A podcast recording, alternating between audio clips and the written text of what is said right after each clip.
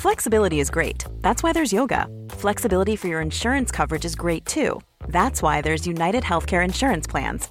Underwritten by Golden Rule Insurance Company, United Healthcare Insurance Plans offer flexible, budget friendly coverage for medical, vision, dental, and more.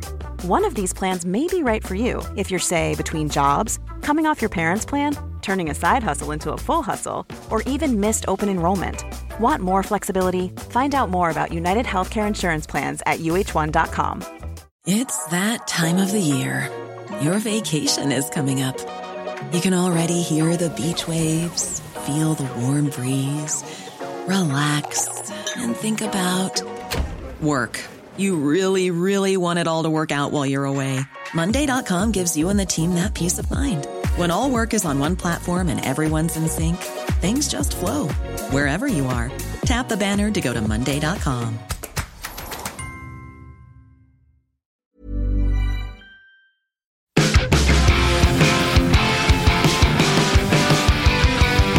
Josh Brown, I'm still so sad.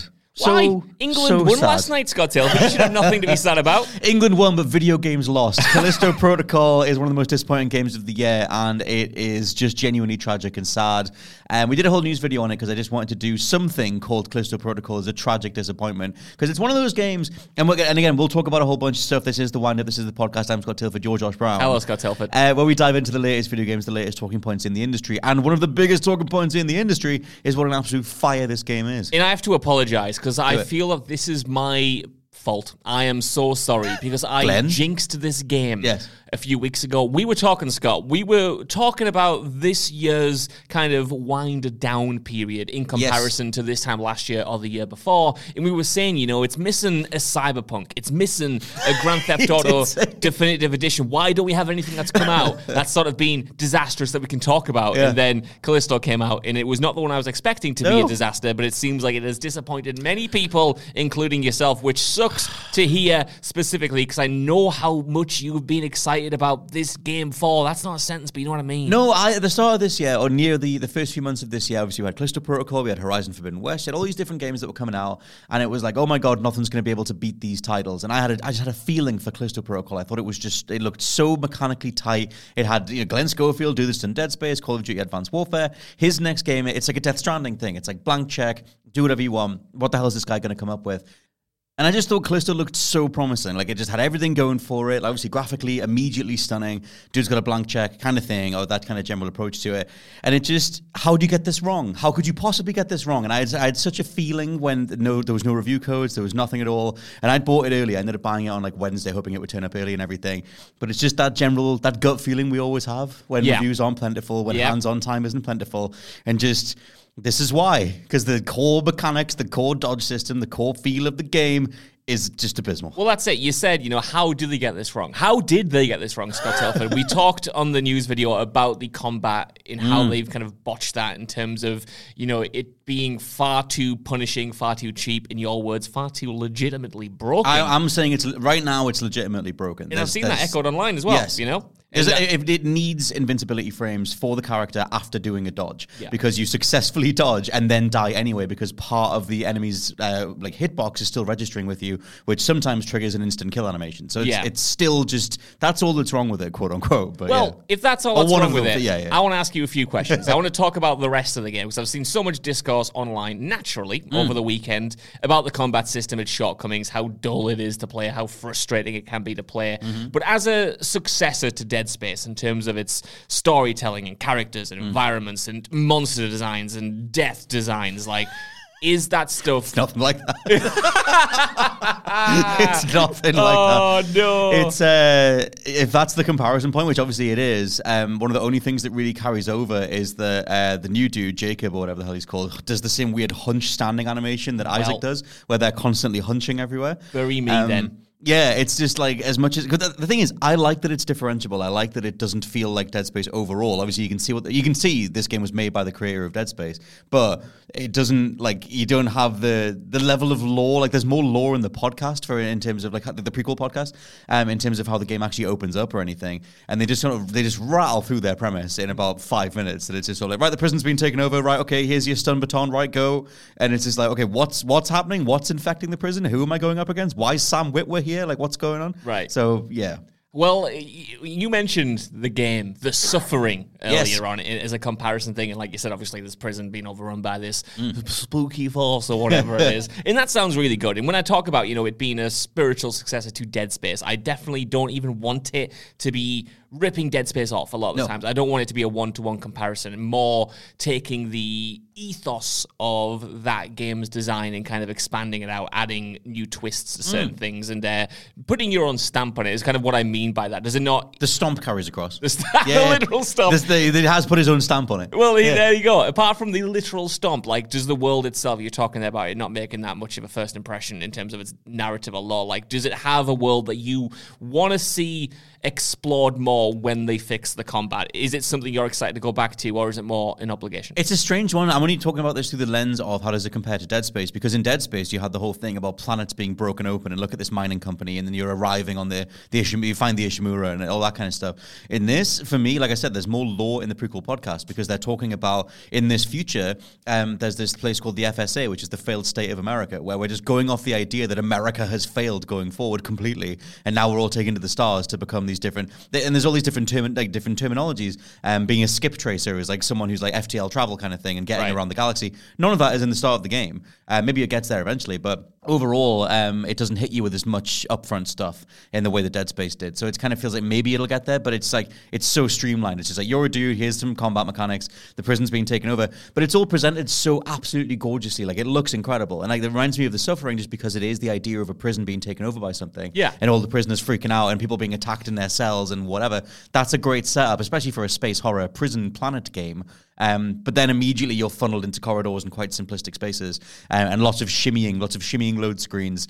Um, but my main issue with it is the combat, is just how broken the combat feels because I don't mind a straightforward linear game. Like, I mean, I love that whole 360 era. Um, Evil West is doing very well just right, just like that right now. Um, but yeah, I think that it's like if you're coming to it for that immediate feel that Dead Space had, where it's like this is a whole world. I think Glenn Schofield and the team have thought of those things, but they don't front load them here. Right. That's fascinating, especially with Dead Space, the remake, literally just around. Just I should flag that I'm still as well. very ill. And Hello. oh my god, my throat. Carry on. You're a trooper. You're doing your best. I I'm think. trying, but my throat does not want to let me. Just with Dead Space right around the corner, you know, I'm going to be playing both of those games in Yes. January, and I fear that Callisto won't fare well in the shadow of that game or with Mm. that right around the corner. I don't know. I want to ask you more about like this year in general because we've talked on the podcast and in news and in lists for the past few months about how good this year has been. There have Oh, been it's unbelievable. so many unbelievable highs. Stray is not one of them. Carry on. However, in between those unbelievable highs, I think the perception of that people have about it being a disappointing year or maybe an Hmm. underwhelming year is because a lot of the big games have underwhelmed. Like I'm writing right now the 10 most disappointing games of 2022. Yeah. And sometimes it can be a little bit of a struggle. You know, I might have to pull in remasters or Hmm. remakes that didn't quite hit the bar to kind of, you know, be like, flesh it out amongst the AAA games. Whereas this year, it's immediately, you know, Callisto. It's immediately Gotham Knights. For me, it's immediately Dying Light 2. Big AAA games. Mm. Oh, God, Dying Light 2. That weren't disasters Yeah. by any means, aren't even terrible games by any means in, in a lot of cases, Mm. but certainly were not where they needed to be and not where people expected them to be. There was something I was going to talk about before, before my throat attacked, and I had to go and get some water. But um, there's a specific feeling that we get in gaming where you're looking forward to something, you get it, maybe the reviews aren't out there. That's what I was going to get to when I was talking about review coverage. Just have, planting that seed of like maybe something's up with this. And then when the reviews broke and GameSpot gave it five out of ten, and I saw SkillUp's review just saying I don't recommend this, and I was like, oh my god, how can you not recommend this at all? And obviously you watch the review, and, and he does say the thing that tipped him over was the combat. But there's something unique to gaming, this unique tragic feeling of it's like the your entry cost is really high, like the unit Yeah. cost is really high. Um, uh, Callisto is not a full priced uh, product in terms of being seventy pounds or seventy dollars. It's forty. I, I I got it for forty five. Um, it seems like it averages about forty five to fifty. Um, but there's a unique feeling in gaming where it's like you've coughed up the money, you've been looking forward to this thing, the hype cycle's sky high. You've been very much manufactured and massaged in a certain way, in a way that no other medium really does. Um, with like you know by with uh, holding the review coverage or withholding what the game really is, and just by de facto of like what a what build of the game are we getting? Like there's all that weird stuff, and then just sitting there with it, going like, this isn't satisfying, but I've paid the money and everything else is nailing it. Um, like graphical presentation, everything is so perfect. I just want to love you, and it's like I had that with Pokemon. It's like, can you just fix the frame rate? Like, can you just make it playable? Like, because Why is, are you getting these basic things wrong? And I know why. I get the I, I know the developer crunch, the reality of making something this complex. Yeah. But it's just it is just sad because of that. Because like it's a new team. Glenn Schofield's first thing since Dead Space in that vein, and to get something so fundamental as invincibility frames or enemy awareness icons, so that you can't just get chip damaged from someone across the room that you couldn't even see, um, things like that, to get them wrong is just tragic and sad on a le- on a production level. Like Yeah. you do, you guys have put so much time and effort into this for it to stumble and face plant at the very end. like you said, it's a shame, you know, Yeah. and I think a lot of people, myself included, you know, I'm, and like I said, I'm saving the game for January to play it in the new Mm. year, uh, but that wasn't even influenced by review scores or anything. But those review scores that I saw coming in, like they were surprising. You know, I wasn't on the same level of hype as you, where I was thinking it was going to be a game of the year contender, Mm. but I was expecting, you know, at the lowest for it to get seven out of tens, it to be an enjoyable old school romp. So to Mm-hmm. see those fives, to see those basic fundamentals, in my opinion, that they seem to have gotten wrong, like that is a shame. It Yeah. does make you think, you know, well, what what happened? You know, there were just um, I think it's reports just a last time thing. Yeah. but there were reports last week of them having help from PlayStation's visual arts team. You know, they've Mm. got they are a smallish developer, but they've got, according to this report, 150 developers from Sony to help them finish the game. It's like, yes, it's a smaller game, but it's had a lot of there's a lot of resources there, Mm. and I don't know. I just want to. I'm interested in the behind the scenes machinations of this game's production. That is absolutely the the far and away positive. It's like the facial animation is next level. Like there's so many parts of it that just feel next gen and immediately feel next gen. It's like okay, this is what I've been waiting for. I've been waiting for something to knock me out this immediately. Um, for a new IP as well. It's like can something come out of nowhere and look so complete? Um, but yeah, it's still that feeling of like just base time spent. Like, and, and way more uh, QA testers might have caught the invincibility frame stuff, or would have even this like you know listening to audio logs. Like you can pause the game whilst an audio log is on, and then unpause, and then you're allowed to walk around whilst listening to it. Um, the fact that checkpoints put you like back, even if you manually save, they still put you back to whatever the last auto save checkpoint was, which is maybe before you've done a bunch of like uh, upgrades or whatever. So it's like you got to do all that stuff all over again. So things like that are just like raw testing time that just wasn't put in at the very end. But it does look absolutely stunning. Yeah. Um, which is why it's just so annoying. Or like just it is just sad. I'm just I'm not like angry. I'm just disappointed. Well, here's my final question, and to steal uh, SkillUp's uh, entire framing device and thumbnail um, convention, like I think I know the answer, but do you recommend this at all? Like, is it good in spite of its flaws? Will people get something out of it if they can trudge through with the combat? Like, is there enough there to recommend it now, or is it a case of the combat is so fundamentally Yeah. wonky that it brings everything else down? Right now, yeah, right now. I mean, I've given up on it. Like right now, there was one encounter that I did about twenty times last night, just trying to get through it. But at some point, you are just being hit from across the room for things you can't see. You can't. The dodge does not work. It is not reliable. Even if your animation plays out and you dodge, you'll still take damage sometimes. But you, there's no rhyme or reason to it. Um, it is just broken. Like it, it does just need fixing. Um, so and it sucks. Like, I mean, I, I keep trying to play it because again, it's like that "Let Me Love You" thing. I'm like, I love the look of this, and I can go for quite a threadbare story. Like, and go for what they're serving up uh, in that regard. And it, and it, like I said, it's so atmospheric in terms of the lighting effects and the, the gore effects are incredible and everything. The thing is, like, I will I'll end by saying like it has such a potential, has such potential at the core of it. Because I did see our, our own Dan Durkin, who was on the podcast last week, um, put a video up just saying, like, look, if you're listening entirely to the negative reviews, you're playing yourself. Because look at the, how incredible this combat Right. can be. And there are pockets where it works. Like because the um, because shooting a gun works as a stun lock, you can break the enemies out of their attack cycle to like to keep stunning them and then wade in with your attacks. They'll sometimes do the same to you, which is what feels like the broken part. Um, because they'll just tank the hit sometimes. One of your melee attacks will just tank that and hit you instead. But you can kind of come at a bunch of enemies like like a rain. What's that song? Like a rainbow? Like a rainbow. What's that I song? don't know what that song is. I've drunk too much water. What's that name of that song? There's um, I'm sure it was like like a wrecking ball, like What's a that? wrecking ball. Is that you hit Katy me Perry? like a wrecking Yeah. ball? Blah blah blah. Miley Cyrus. Yeah, yeah, Miley Cyrus. That, yeah. Yeah. that you can come at them like a wrecking ball and uh, and very much take a lot of people out if you nail everything just right. But it's luck based. It's not skill based because that's just the AI not doing the thing that it might do any other Yeah. time and take you out again. In theory, you can do things like you know wound enemies, do a big charge attack, send them flying across the room. Maybe they go into like some part of the environment that's mechanized and it chews them up, and you get a really insane gory kill or something. Um, you know, and then because you've pre-baked holding down one of the directions to do a dodge, the next dude that runs at you, you immediately step to the side and you take that guy out really fast as well. Um, if you nail um, some of the timing on that stuff, or just you know, you make sure you're in the right place at the right time, you will get different parts of the hood that'll show you, okay, a weak spot opened up on this creature. Yeah. So if you aim right now, you'll nail a headshot. All that stuff. Again, so much potential. That's great. When that things, when those things line up, it makes you sit there and go, okay, it must be me. I must be missing something. Sheer consensus over time, sheer amount of times it happens to you. And I've got, I put a clip on Twitter. It's in the video that we just did, and the audio will be on here um, as well.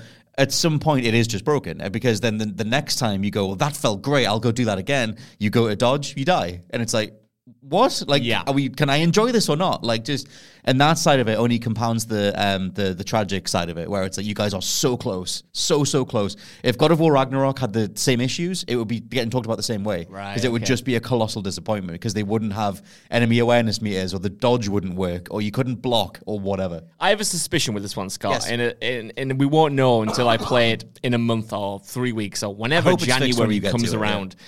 I worry, and I think this might be a classic wind-up example of me ending up liking something because I don't know, obviously, from first-hand experience, how bad this combat is. But I have seen good reviews out there, like you said, Dan Yeah. Durkin, who says that there is something if you can put up with the this broken stuff. There's something there to love, and I wonder whether we end up with a situation where you're like, "This is broken," and I'm like, "It's not that bad," but we'll see. It's not invalidating Well, what you just said. I'm just, no. I can almost see the writing on the wall of coming back to this podcast and Well, me that's being, the thing, Scott, right? I love this video game. That's the big variable is how much is intentional on their part. Do they want you to have invincibility frames if you dodge? Do they want to? Do they still want the enemy to be able to tag you even if you successfully dodge? Um, is that a thing that they think artistically is contributing to a sense of fear and a sense of foreboding and a sense of you could still die at any time? Do they want you to luck your way through these experiences, like and these combat encounters? Maybe Hmm. it doesn't feel that way. It doesn't feel intentional. It feels broken, um, especially when parts of the environment can take an enemy out and you'll still get the canned animation of them killing you. So things like that, like, they just need to be polished. Then you've still got, like I said, the stuff like the checkpointing system and the health system. Um, little things like that. Some stuff I get is intentional. Some stuff feels like it's so close to the finish line and not there. I was like I mentioned on the video, but I watched Maximilian Dood, who's like a big streamer, compare it to Resident Evil 4 because in his chat they were like, "Well, what what does this do wrong when games like Resident Evil 4 have hordes of enemies coming at you?" And he was directly comparing them and talking about how there's invincibility frames in there and how like the way that the AI doesn't bum rush you, like you're not getting hit off camera um, very often, and or you usually you, you know something's coming at you. So all these little things that need to be put in there if that's the combat model that you're going for it's in a fascinating place because I'm rooting for it. Like I think that every other part of its rollout has been masterful, like genuinely masterful. Like there's a there's a real feeling of a veteran absolutely nailing it, like across the board. Um, and I'm not like a massive fan of um, Glenn Schofield's like that much, but I know his work and like watching him appear on. He did like a Wired interview. There was the prequel podcast. He's been out there very vocal on Twitter. Like you know he was very ex Dead Space. He was very FEA as well, which people were like, yeah, go you. Like every bit of it has been perfect until right now, and it's just like, oh my god, you fell at the very end. Um, so I'm rooting for them to to bring it back. What a shame, man. And again, I can only apologize because in the uh, podcast we did last Wednesday, or I guess last Thursday, we were talking about, you know, this weekend being packed with games, having Mm. Callisto, having Midnight Suns, having Need for Speed Unbound. Mm-hmm. And we all said, me, James Dowse, and Dan Durkin, Callisto will be fine. That's the one that's a shooter fighter bet. That'll be all right. It'll be one of the others that tanks or is disappointing. No, I should say that if you told me months ago that the card based Marvel game versus the sort of risky art aesthetic or whatever you want to call it of Need for Speed, I always loved the look of Unbound, but a lot of people were like, oh my god, it's all cell shaded, what the hell is this?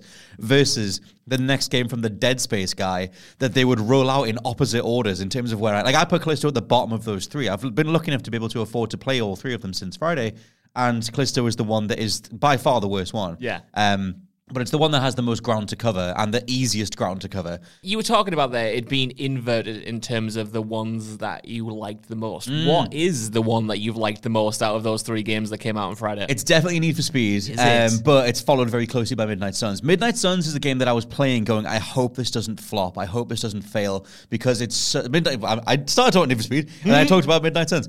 I'll get to Midnight Suns. Um, Need for Speed is just such a beautiful, confident arcade racing game. The kind of design that people like me have wanted in a racing game for so long. Because this is uh, Criterion, so it's um, there's a lot of uh, Burnout Paradise in this, like in terms of the overall like world design, the map design, and it's just so immediate. Like if you like um, Burnout Paradise, and Spider Man Into the Spider Verse. Okay. Um, it's if you just mesh them together, that's this game. I didn't even realize that it was open world until I was reading some of the uh, like first impressions after the fact. Like that completely really? passed me by for whatever reason. No, they do a really cool thing with. Uh, this is a really weird thing to say. There's grind in this, but in a way that kind of works because like certain races, um, you need to have buy-in. So it's like if you're spending all your money upgrading your car, or you're spending all your money on absolute drip up the wazoo because there's so much drip in this game. I'm probably using the term incorrectly, but there's so works. so many clothing items, so many cosmetic items, so many different ways that you can uh, create wraps and decals and stuff for your car. You can absolutely get lost in that side of it if you want to. And I, I really love the character creator and the car customization as well. Um, it has the Forza style thing where it's like community created liveries or liveries, Yeah. and you can just bring them back in. So if someone's made like a really cool looking anime design, you just paste it right onto your car. It doesn't cost you anything. But yeah, in terms of the um, actual race progression, um, you have this whole thing where it's just sort of like you can actually either spend your money on the buy-in. Some of them are free, but then it's like you might have to grind out one of the free to enter races to get enough money to do one of the buy-in races to get more money. And then when you're back in the open world, the co- the cops are now onto you because street racing is like illegal in, in this lakeshore place, Yeah. um, which is the name of the city. And so it's like, okay, can you actually get back to the uh, your garage to bank all the money that you have, or should you stay out longer and do more races and raise the heat, and then you'll have like up to like a five. It's like, that's like five flame icons uh, where different types of cars come after you. But if you get busted, you lose everything. Nice. So it's- That's a cool really little cool. risk reward gimmick to the to the gameplay there. You Mm-hmm. were um I think was it you who put on Twitter or someone put on Twitter like some screenshots from the game talking about how gorgeous it looks. Yeah, it's insane. And how does that stack up? Because obviously a lot of the focus has been on the kind of street aesthetics, you know, the kind of graffiti, the the kind of like more stylized flair of it. But like in terms of the cars and the presentation, the photorealism of it, that looks like really impressive as well. It's it is Yeah. is it an next gen only game? Yes. Am I making that up? Okay. No, it's next gen only, so that does mean it's on Series S. But yeah, Series S, Series X, and PS5. Um, so all the characters are cell shaded. Um, the thing is, I wish they went further with the cell shading uh, in the actual the cars and the environments because I feel like when they initially showed it off, it felt like the whole world was kind of like that. And then it's like when you get there for the real game, it's the characters are entirely cell shaded, and then you've still got like realistic looking cars. They have definitely have like an effect on them, but it's not as like you know, it's not rendered the same way like a Forza or a Gran Turismo is. But I kind of wish they went further. Like for the seven people who are listening to this who played Auto Modellista on the PS2, that's what I wanted this to look like. Um, and so there is that side of it where it's kind of like mixed in terms of like you have anime characters or cell shaded looking characters in like a realistic world. I think it works well enough. And the cars have loads of things coming off them. That's what makes me think of Spider Verse. Like it, there's lots of little doodles coming off them, lots of little um, you know like effects that come off the tires when you screech. There's loads of smoke when you're doing drift. It's, that's all cell shaded as well. Nice. So there is this sort of general idea that like a sketch artist just went crazy over a Need for Speed game, um, and like various fonts are laid on top of each other, and like and that side of it I think gives it so much life. Like I, it, it made me think of SSX Tricky, and and it's like honestly, this is the first EA big game. In Right, like, like okay. a decade or something, like whenever the EA big label stopped, Yeah. this has EA big all over it. Like it's just like the way that all the different transitions work, all the different ways all the icons animate, and the way that just the soundtrack is like lockstep with the overall presentation of it. There's such a vibe to the whole game that is like they used to just knock that out the park back in the day, like the SSX series, Freekstyle, whatever, Def Jam. Like this is very Def Jam. Um, which is something that I absolutely love, and I think that it, it permeates like the feel of the racing as well. It's very arcadey, lots of nitrous, lots of like you can either tap nitrous to bank like or to use one of the three segments to just like boost ahead, Yeah. or you can hold it and do like a more considered thing. And so that's a really cool idea as well. Um, you can sideswipe dudes off the road, but it doesn't do the takedown cam burnout style. But you, you are like rewarded for like knocking people away. And there's loads of dialogue between the races because you'll just sideswipe someone and you'll hear them in the distance. Just go, oh, so it's like that, and they'll try and get back. and it's like you get rivals. You can place bets on who you think you'll be able to beat. Um, just all that stuff is just so confident. It's just it's great. Like it's such a great arcade racing game with like enough simulation stuff, enough tweaking, enough that kind of thing. it's man, this game is being done dirty if it's this Totally. good because I feel like EA has buried it completely. Mm. You know, it came out on the day of Callisto Protocol. It came out on the of the day of Midnight Suns after only being announced a few months ago, and there were no reviews at launch that I was I aware of. You know, Yep. it just feels like it's come out, and as a result, I was reading um, online earlier. I think it was a Games Industry Biz article Hmm. reporting that it had sold like sixty three percent less than Need for Speed Heat, yeah. Heat, and it's just a shame if the game is of this quality. Like, why is EA doing this to certain franchises where I they don't know, pump they're- them out in letting them die. They had like a weird thing with this where they had the Palace edition where you would spend like it was like ten or twenty pounds more or dollars more to access the game a few days early. So like lots of people started getting Unbound on Wednesday, um, and then waiting for the actual reviews on Friday. But like the way they split that, just like yeah, why? Like you know, let people get out there and see how good it is. Because yeah, hands down, like I said, this feels really EA big. But this is like the best arcade racer since Burnout Paradise, and I don't even rate Paradise that much personally. I prefer Takedown or whatever. Me too. Um, but if you grew up on Need for Speed Underground or just Need for Speed games in general, Hot Pursuit or the old Burnout games, this is one of them. Um, and it's been so long since there's been one of them. And I think that when you add on, um, there's a nice enough story here of because a lot of people are bouncing off the dialogue, which I totally get. Like I'm one of the people who hates Marvel style dialogue. I hate constantly quippy BS. I think it gets in the way of stuff. Yeah, you've never mentioned that. I before. should probably bring it up more. To be Yeah, honest, it's just, yeah, it's it's a bit annoying. And if you really bounced off the Saints Row dialogue, that was uh, Saints Row is an encapsulation of what not to do. Um, Underground, sorry, Unbound is kind of like that in terms of like everything is lighthearted, everything's a quip. I quite like the story setup. I think that it has a quite a long. You don't even realize you're in the tutorial until you get a late title card, and it's like, oh, so all of that was preparing us for this. Hmm. Um, and I quite like the reliance on the story. Like, there's a whole thing about a rivalry that kind of happens, and I really like what they do with that. It makes me care about a Need for Speed story in a way that I've never cared sentence. before. Um, and I never played Need for Speed The Run, so I guess all the people who played The Run are just going like, no, that's the story Need for Speed game, which I totally get. But still, I care about the person that I made, like my character. I care about the the general like layout of the world. I like the whole thing about how whatever happens in the tutorial, there's then like if there's a three year jump after that, and it's like okay, because of what happened, street racing is now completely illegal. So the police uh, clamp down on everything. Um, and so street racing is even more illegal, but it's worth even more. And everyone's trying to get back out there. And there's this whole thing about a rivalry and whatever.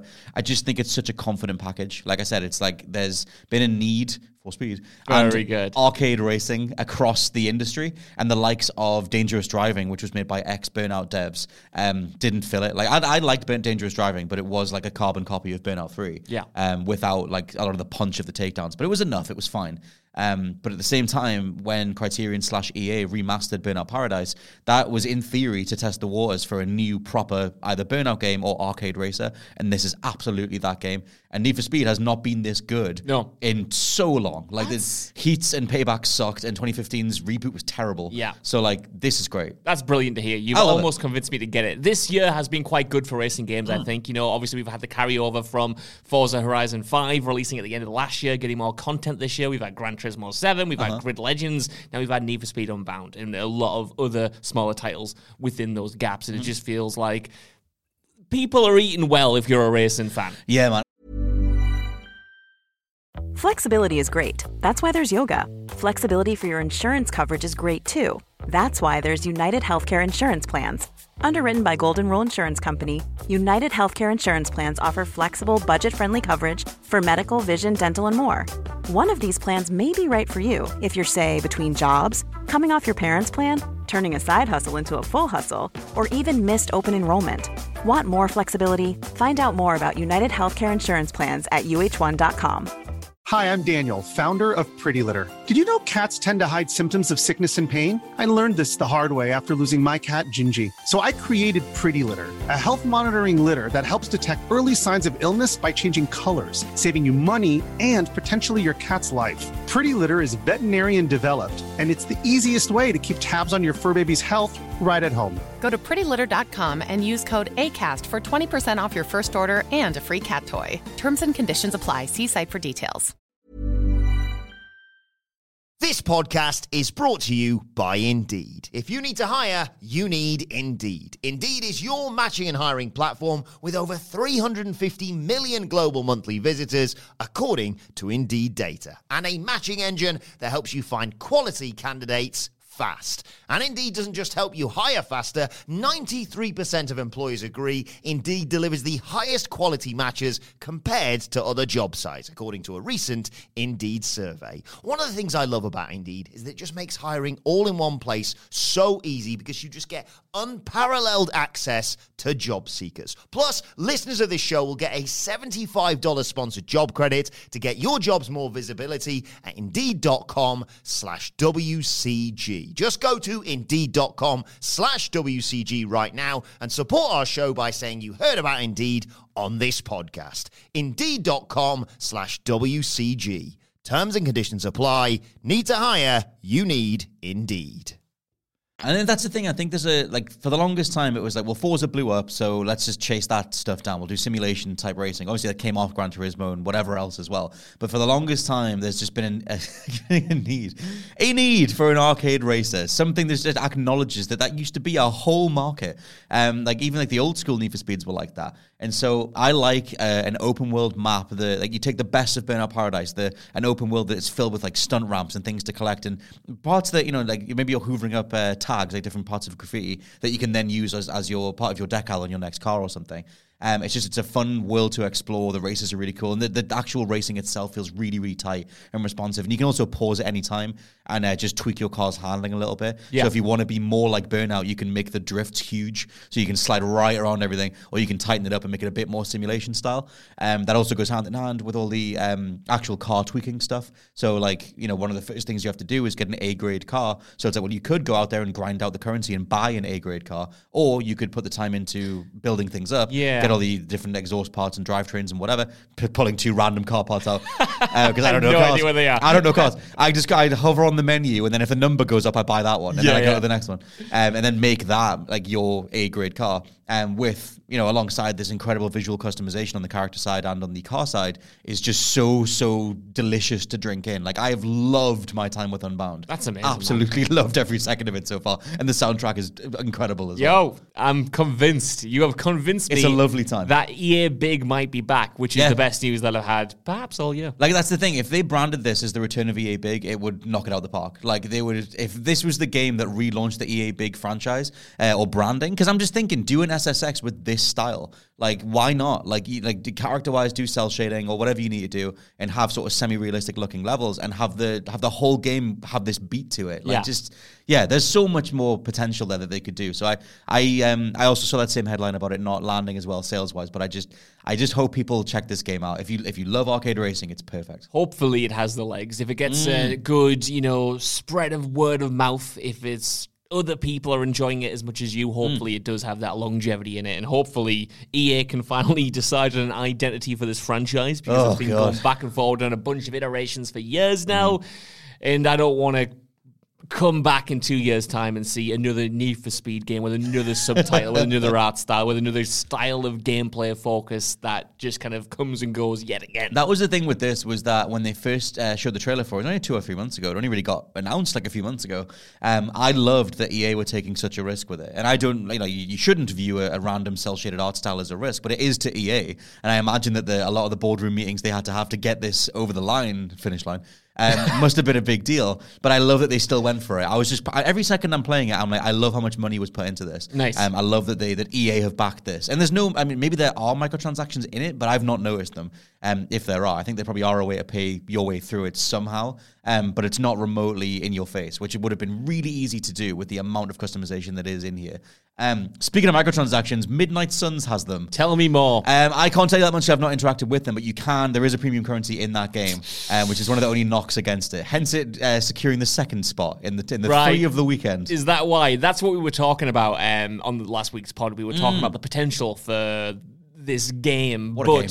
The idea of it being monetized out the wazoo in terms of the cards and all of that jazz. Uh-huh. But outside of that, is it good? Because I've seen nothing but incredible reviews for Oh this God. game. And on paper, it's a kind of inscryption style deal where it's not my subgenre, Hmm. but the quality of the reviews, the the word of mouth that I've seen, makes me think maybe I'm a Midnight Suns fan. Maybe I need to buy that immediately. I, I'm. I keep telling you, you've got a deck builder's heart. I don't think that's true. I but think it is. You're the Grinch at Christmas. Just need to realize it's there. It's been there all along. Um, yeah, Midnight Suns um, is a deck builder. Is more of a deck builder than Inscryption in terms of being aware of the cards that you're going to be playing um, going forward. But like, yeah, the, the the fact that this is Firaxis, the fact that it's the XCOM devs for so long, and obviously XCOM Enemy Unknown when it came out, when it was rebooted or whatever in 2012, was such a moment for strategy fans because it was like, oh my god, this is perfect. Like, This is what you give to anyone who care who cares about uh, grid based strategy.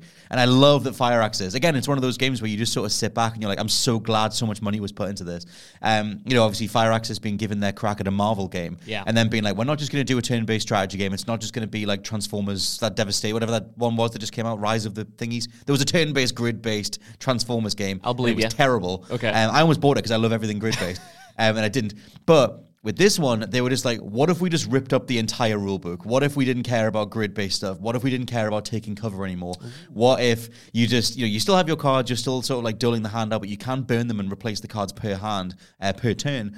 And what if we just got super inventive with all the different character abilities? Like Ghost Rider can just create a, like a portal to hell in the middle of any level, and then all your other characters can just throw people in it, like as, as just part of your turn. And there's loads of environmental destruction stuff, like every um, enemy can be bounced off someone else or bounced into the environment. Um, you can chain loads of things together. It's very Mario and Rabbids. Um, Mario and Rabbids is low key super influential if this is the case. Yeah. Um, because Mario and Rabbids was less about sticking to the um, you know per turn structure and more how many things can you chain together per turn. And just like in Mario's case uh, for the game, it's like well I'm going to run over here, I'm going to jump on my dude, I'm going to cross some distance, I'm going to land on another guy, then I'm going to take out two dudes, and then I'm going to plant something and I'm do whatever, and that's my turn, as opposed to just I'm taking a shot and that's my turn. Yeah. So in this, it's all like that. It's all superhero combos and who works well with each other and everything else, um, mixed with just or topped off by unbelievably good animation. Like just such punchy, really fun, weighty animation. Reminds me of Batman. You know when Batman just like folds a guy in half Hell and yeah. it's like, oh, they're just in the hospital. Like, no, they're dead. like everyone's animation in this is just breaking people in half, slamming them through walls. Like it's so satisfying. Well, how does it work as a superhero game? Because hmm. every bit of discussion that I've seen on the title is how good of a deck builder it is, how good of hmm. a tactics game it is. But the I, the fact that it is a Marvel game almost seems secondary. So how does it work with the kind of story? How does it how are these characters implemented in terms of their narratives and characterization? Like, does it would this game be just as satisfying if it wasn't Marvel, or does Marvel give it the branding give it an extra edge? It definitely elevates it. This is a this is a way better Marvel game than the Avengers was. Nice. Um, because one thing worth saying is that I didn't realize I could care about Marvel again. Like the MCU is just like driven stuff into the floor. I just don't care. Like the Phase Four stuff, I'm just checked out. That's, Um, I've never heard you say that before. Again, I should talk about it more. But the uh, story here is like is really really cool. So it's like you know this whole thing where there's I don't know wider Marvel characters. Like I didn't know Agnes, Ag- Agatha Harkness. That's right, yeah. Until WandaVision. Um, but I think there's a whole bunch of like wider witch stuff in Marvel that I just didn't know about at all. Um, but there's a whole idea that this character called Lilith has been brought back, and then you you sort of play as like her daughter. So uh, or father, I mean, I, or son rather. I'm I'm playing as a woman, but you do whatever. Um, and it's sort of like you're this ancient person who's battled her eons ago, called the Hunter, and you're brought back. You're resurrected uh, by Doctor Strange and uh, Nico, someone who I didn't know either um, to fight this like ancient evil. And it's like, okay, she's mind controlling different characters. So one of the first bosses you go up against is like evil Venom, um, Ah, but you're nice. also building your team. And then the whole superhero side of it is, like I said, it made me excited for Marvel because it made me excited to see what their version of X character is. And every time in my head, I was like, oh man, I've not met Spider Man yet. And he's really cool. I've not met Wolverine yet. They're really cool. Their costumes are incredible. And knowing that you're going to get it, like the combat side of it, you know that you're going to get a series of characters that are, you immediately start thinking, like, well, I bet Spidey can combo a bunch of things together. I bet he's going to be effective in this way that I'm already thinking of. Yeah. Um, because you have so many, so many different like traversal options or whatever in combat. Like the first time I played as Ghost Rider, um, it flagged that he can grab like a lamppost uh, or just like a big sort of like part of the environment and slam it down on two dudes because they're standing in a row. And so it starts making you think in that way, which you never thought of in XCOM. Like the No. idea that Captain Marvel has a photon beam that just damages everything in a row. It's like, well, let me line up all these dudes, let me smash a toolkit off some dude's face so he stands in this place, and then I'll finish them off with Marvel, uh, Captain Marvel. So it's that side of it. So yeah, in terms of the superhero thing, you play as this character called the Hunter who is new to the world, and they could have draxed it. They could have easily draxed it, which they kind of do. They do a couple of little lines about um, them just sort of saying, "Oh, what's the internet?" and whatever. Right. But they're so self-serious, and because it's like very Bioware style, you can make your dialogue choices very serious. Um, you can say like, "Don't doubt me. Don't don't st- don't um, you know question me on this. Like, I know what I'm doing. I'm going to kill this person." And there's a whole like morality system in there, very Mass Effect style. Um, characters will remember this kind of thing. Uh, kind of thing. You also have different point totals based on who you're talking to, because if they're friendlier to you, they'll work better with you when you're out in combat. So you're encouraged to try and like you know make friends and everything. So that side of it, I think, is really really good. I think it, it sort of ticks the box of like, what if you were inducted into this wider world of superheroes um, with a good power set? You feel like you're capable, but you're still encouraged to go talk to everybody and hang out. That's the side of it that people have uh, bounced off because Right. it's very like It's like what an X Men game would have been. Like if you were like a new student and you're going to go to the X Mansion, um, and it's like, okay, do you want to go fishing with Wolverine? Do you want to I hang do, out you with? know, I really do. Part of me totally does. And so it's that whole thing of like, you know, you can spend time uh, or more time around the academy, like becoming friends with everybody, um, and doing all those things. I've just been doing whatever lets me prioritize the combat again, whatever gets me back out again. Let me pick the next mission. That side of like Marvel representation of like making it exciting to meet your heroes, um, and then you think about the combat utility of them. I think they nail that stuff. Like I, I've loved meeting everyone in this, um, and this, like I said, the animation is incredible. It looks so good, and Yeah, because man. you have so much agency in the conversations that you're having. Um, having Blade in a game, I've missed him. Oh, where has. Blade been? Where has Blade been? Scott Tilford the weekend I bought the 4K version of Blade 1. Did you? It- this is what's making me think I want this game because aesthetically it looks right up my street. And Uh-huh. Yeah. it's got all of the characters in there that I like, including some like Blade that you Oh. don't see in video games all the time. And it's even though the gameplay itself might not be shouting out to me, the aesthetics in the characters absolutely are, man. I think because you've done enough inscryption where you know what it means or what it feels like to play a card that will attack three opponents at once. It's so- you it's upgrade. amazing to me. I know you upgrade Blade's move so he can dart around the battlefield. 'Cause that's another thing that they've just ripped up the rulebook on is placement. It doesn't matter how far someone is away from you. You can run all the way over there and do a move, and then pick up a whatever it is, some part of the environment, some uh, piece of cement, and smash that into a dude. Then run all the way over there and do something else. Blade's cards, when you upgrade them, let him uh, glaive people and take life back Nice. or just take on like three dudes at once.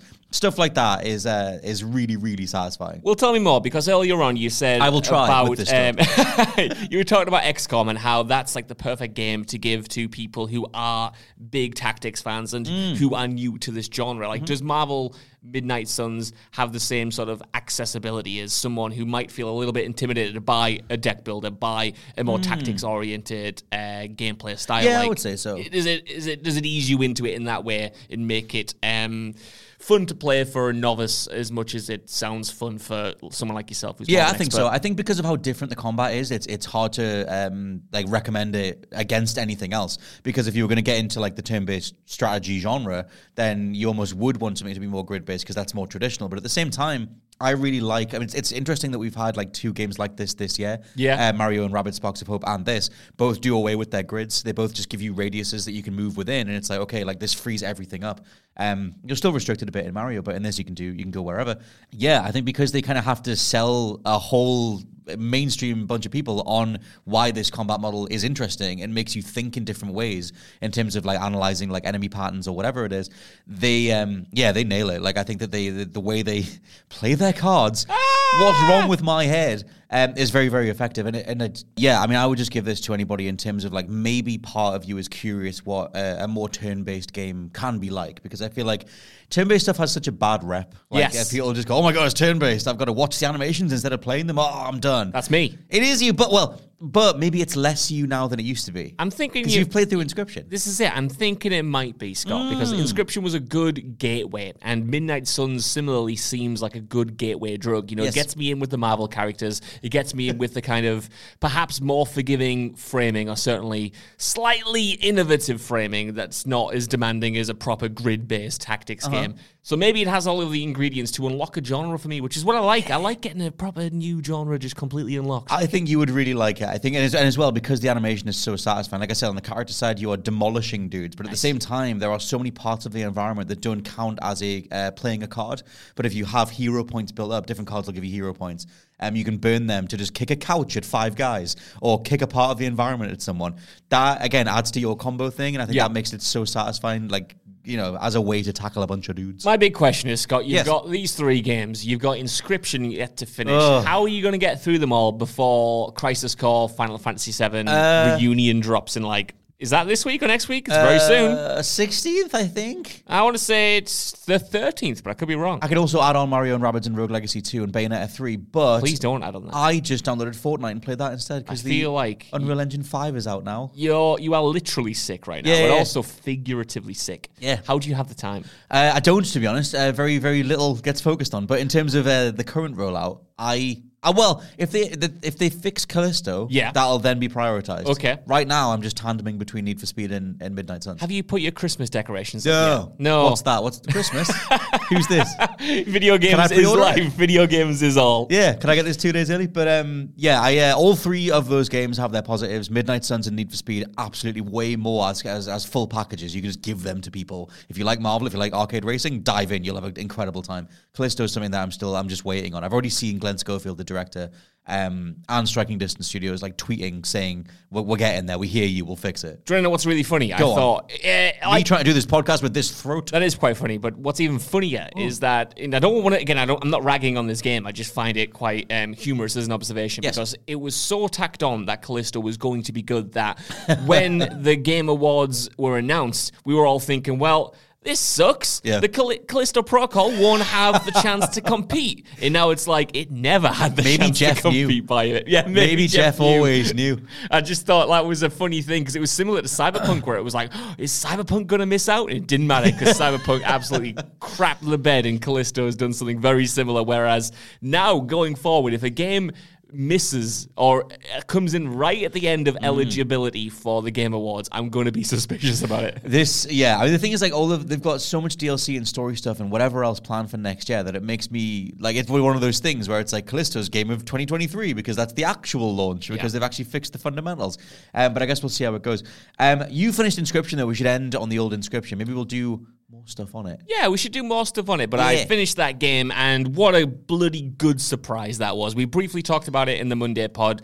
Um, Because we're last thinking of doing a video on it's the best game of 2022 that no one's played. That's it. Mainly because it came out last year on PC This- and now it's on console. That's the issue. We will get a lot. We will be slagged off for saying that it's a 2022 game because the You PC slags, they'll say. players among us will be saying, "Don't be daft." It came out in 2021. But if you know anything about what culture gaming, it's that we ignore the PC release dates. Console things. releases are all that matter. And we only go off console releases because that's what most of us have. But Yeah. yeah. Inscryption as a game, incredible, man. Like the twists in that title to me were just fascinating. Every single time I got to one, and I would argue there are three big Yes. gameplay shifts within that um, game. Every single time one of those happened, I could not put it down. And I know you might not have necessarily the same opinion on those shifts that I do, Mm. but it was a game that constantly subverted my expectations in a good way and constantly gave me more than I ever anticipated. And I knew it was going to be good. This is with my expectations of knowing people love it and knowing it was going to be weird. And even with those expectations in mind, it was uh, something really special. I don't know whether it'll get in my top five, but it'll certainly penetrate my top 10 of the year in some form. There's uh, something to be said about games that can still be mysterious in 2022. Yeah. And the way that this thing plays its hand is incredibly effective. And I think I love the way that they like kind of play, like, like threw you for a loop because to not give anything away, Inscryption is a card-based game where you're sort of like you're basically just start the game and you're facing off against this weird entity that you can't see. It's a set of eyes in the dark and you're in a cabin. It's very spooky. It's very like what the hell what the hell even am I? What's going on? Am I trapped here? Is this human? What the hell? And it's just like and this thing just wants to play cards with you. Wants to play a certain game with you.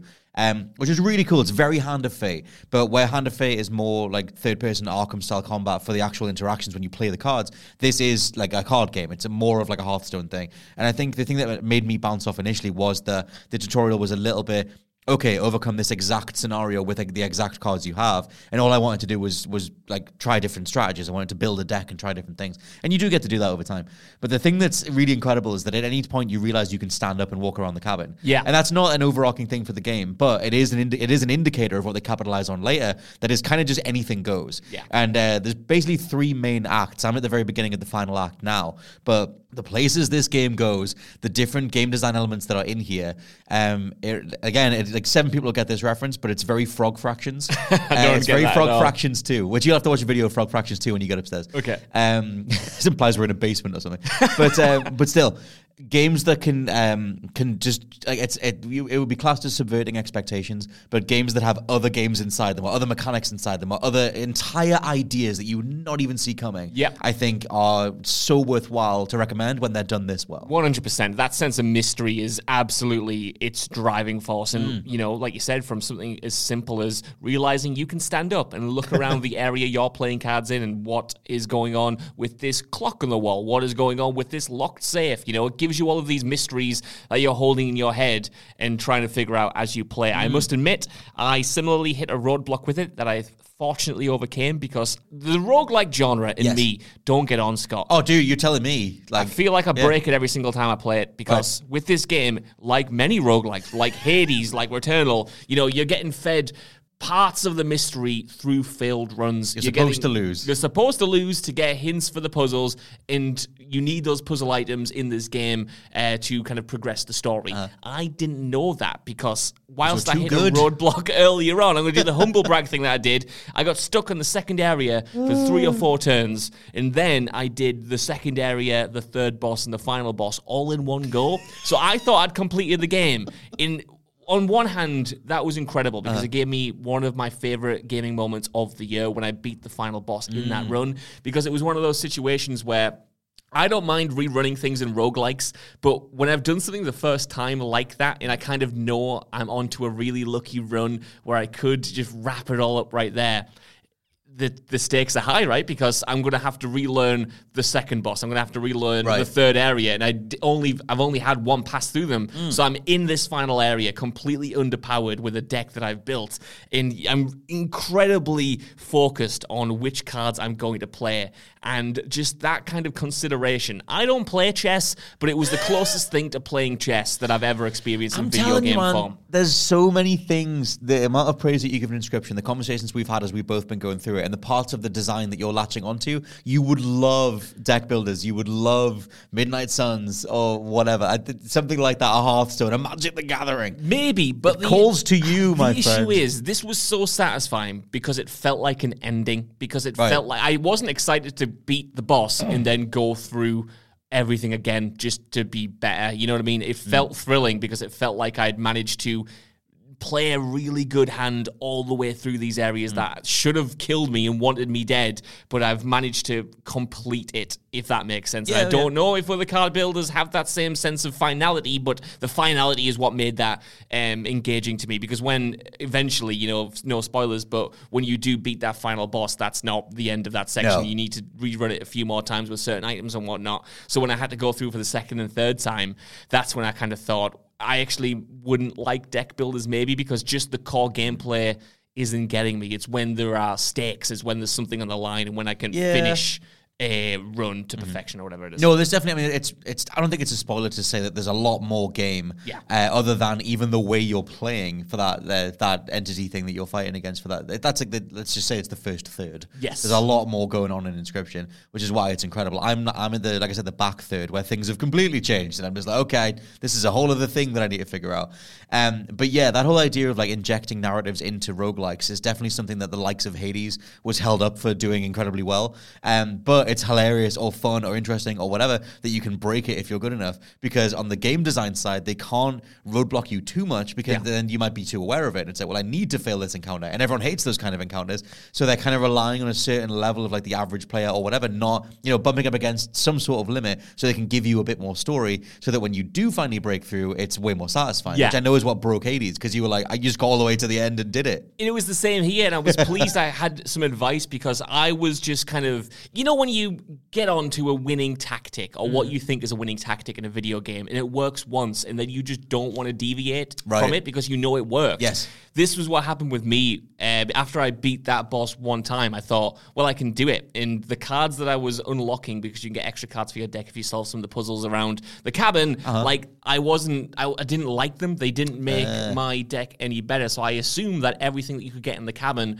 was going to be supplementary and not integral to doing well. So Right. I was rerunning um, this game with the core abilities that I had at the start. And while I got to the end boss one more time and got killed ultimately, Hmm. I just was frustrated and lost because I was thinking, well, what? I don't understand what the game wants me to do. I have beating this. I've beaten this boss once, Uh-huh. and I haven't really got close since. And I was like, what's like? I didn't understand because I'd won. I felt like I could win again. Right. And that wasn't true. I needed to solve the puzzles in the cabin. And it was only talking with your friend of mine, Ash Millman, where I was saying, What does this game want from me? I don't understand what Tell I need what to do. want. Where Ash was like, she kind of pointed out and made me realize it was a me problem. She was saying, "Well, you know, if, if you're hitting a roadblock, have you have you solved the puzzles? Yeah, what else has the game got available to you? Exactly. What else has the game got available? And I said, no, I shouldn't need to solve the puzzles because I'm good enough. I can get through it. And she was saying, Josh, if if the game is giving you a roadblock, Who are you, Atreus? Yeah, and it's and it's throwing you up other content. Check out that other content. Yeah, yeah. And once I got that advice through my thick skull, I managed to uh, uh, get progress in the game. So Mm-hmm. once I got over that roadblock, it was I thought the rest of the game was amazing. I just Right. thought it was worth flagging that because I think you and I both have different issues with roguelike structures Mm. and with Returnal, with Hades, and with this, um, it's been a case of I felt like I've skipped content, and as a result, I've been kind of thrown off in otherwise expertly paced experience. Well, that's the thing, right? I mean, like that idea of pacing being contingent on player skill, and then like, because I like, I mean, uh, for um, Inscryption's case, I got right to the end of the first third, the first third boss, and then died in the very end, which broke all the narrative because then the characters stopped giving me the dialogue, and Yeah. it just it just didn't work. Um, and it's kind of the same thing with Hades. Once you've kind of hit credits on that, or the initial like time you escape or whatever, um, the game kind of just goes like like it just goes whatever like do do whatever you want and it's like am i is it done like have i beat this and then like for me that was the only knock against hades was that you kind of had to realize on your own accord that you need to beat it nine more times Yeah. so you have 10 in total and then you get more scenes and the dialogue changes but i was just like that didn't feel satisfying to me um, but yeah, the idea of like story-based roguelikes where they're like fundamentally told in that way, I think is a, quite a new thing. That's why Hades was sort of held up. You should try uh, Darkest Dungeon. Uh, I don't know if you've tried that. I haven't, but it's always been on my radar, but I've never actually gotten around to it. That's the game that uh, a lot of people really struggle with, and there's not necessarily a character-driven story in that, but there's a lot of lore and there's a lot of it's just really, really well conceptualized. But a lot of people bounce off even the first couple of dungeons because it's so unforgiving. But with you, you'll beat it straight away, and it'll be really fun. I won't now. It's, it'll be Jinx, but I just thought it was a. I thought this was a particularly funny experience because Mm. there's a there's a, such a thrill. It's, it's why I love and hate roguelikes because mm. there's a thrill of getting through something that you shouldn't be getting through at Yes. this point, and I love that feeling. And like you said there, the way that modern roguelikes especially integrate the story into the actual mechanics in the cyclical nature of them, Mm. those mechanics, I think is just incredible at hiding mysteries. You know, say what you want about the gameplay of Returnal, Scott Tilford, but the fact that that kept offering up, you know, That was only good bit. twists and variations on the story and the environments and the characters and the weapons, Mm-hmm. similar to how Hades um, achieved it through the dialogue with the gods or certain bosses who would repeat, but then also not really repeat because there may be new characters. Uh, like that element of it just keeps you wanting to get that one more run. You know, contextualize what you're doing, and I will love you forever. It's why, like I said, you know, why on paper a deck builder isn't for me, but when you contextualize it within this narrative in Inscryption, where I know this is final, this is the final quote unquote Mm. boss. I have stakes. That's when something is elevated for me because a gameplay loop is good, Uh. but a reason to a, comp- a reason to partake in that gameplay loop is even better. I think Midnight Suns is definitely for you in that case. I think Darkest Dungeon is a really fun counter to how good you are at, get, at getting through stuff sometimes. I think the way that like games can serve up mechanics, you seem to be, to be able to navigate that um, definitely better than I can. I think Darkest Dungeon will be an interesting challenge for you. Um, Slay the Spire gets brought up a lot as like a, another sort of like card based um, like injection of narrative game. Um, but I've barely played Slay, Slay the Spire. I do have it downloaded, but I've barely done anything for that. But that might be another one to check out. I mean, anyone, anyone can get in touch and let us know what they think of various roguelikes with stories that have deck building mechanics in them, because that's an emerging market at some point. Um, but yes, for now, this has been the wind up. We'll do a video on Inscryption because I feel like it's one of the most recommendable games overall and just worth highlighting. We did a video last year, the best game of 2021 that no one played for, Praey for the Gods, which I absolutely love, like Shadow of the Colossus meets Breath of the Wild, and we'll try and do um, that for Inscryption. Um, for now, massive apologies for the state of my vocals. I'll have edited out most of the coughs, but there'll be some in there because I just couldn't keep them out. Um, we'll keep them in. Um, but yes, for now, this has been the wind up. I've been Scott Tilford, joined by Josh Brown. Always a pleasure, Scott Tilford. Always a pleasure to be heard by all of you, and we'll catch you next week. Bye. Goodbye.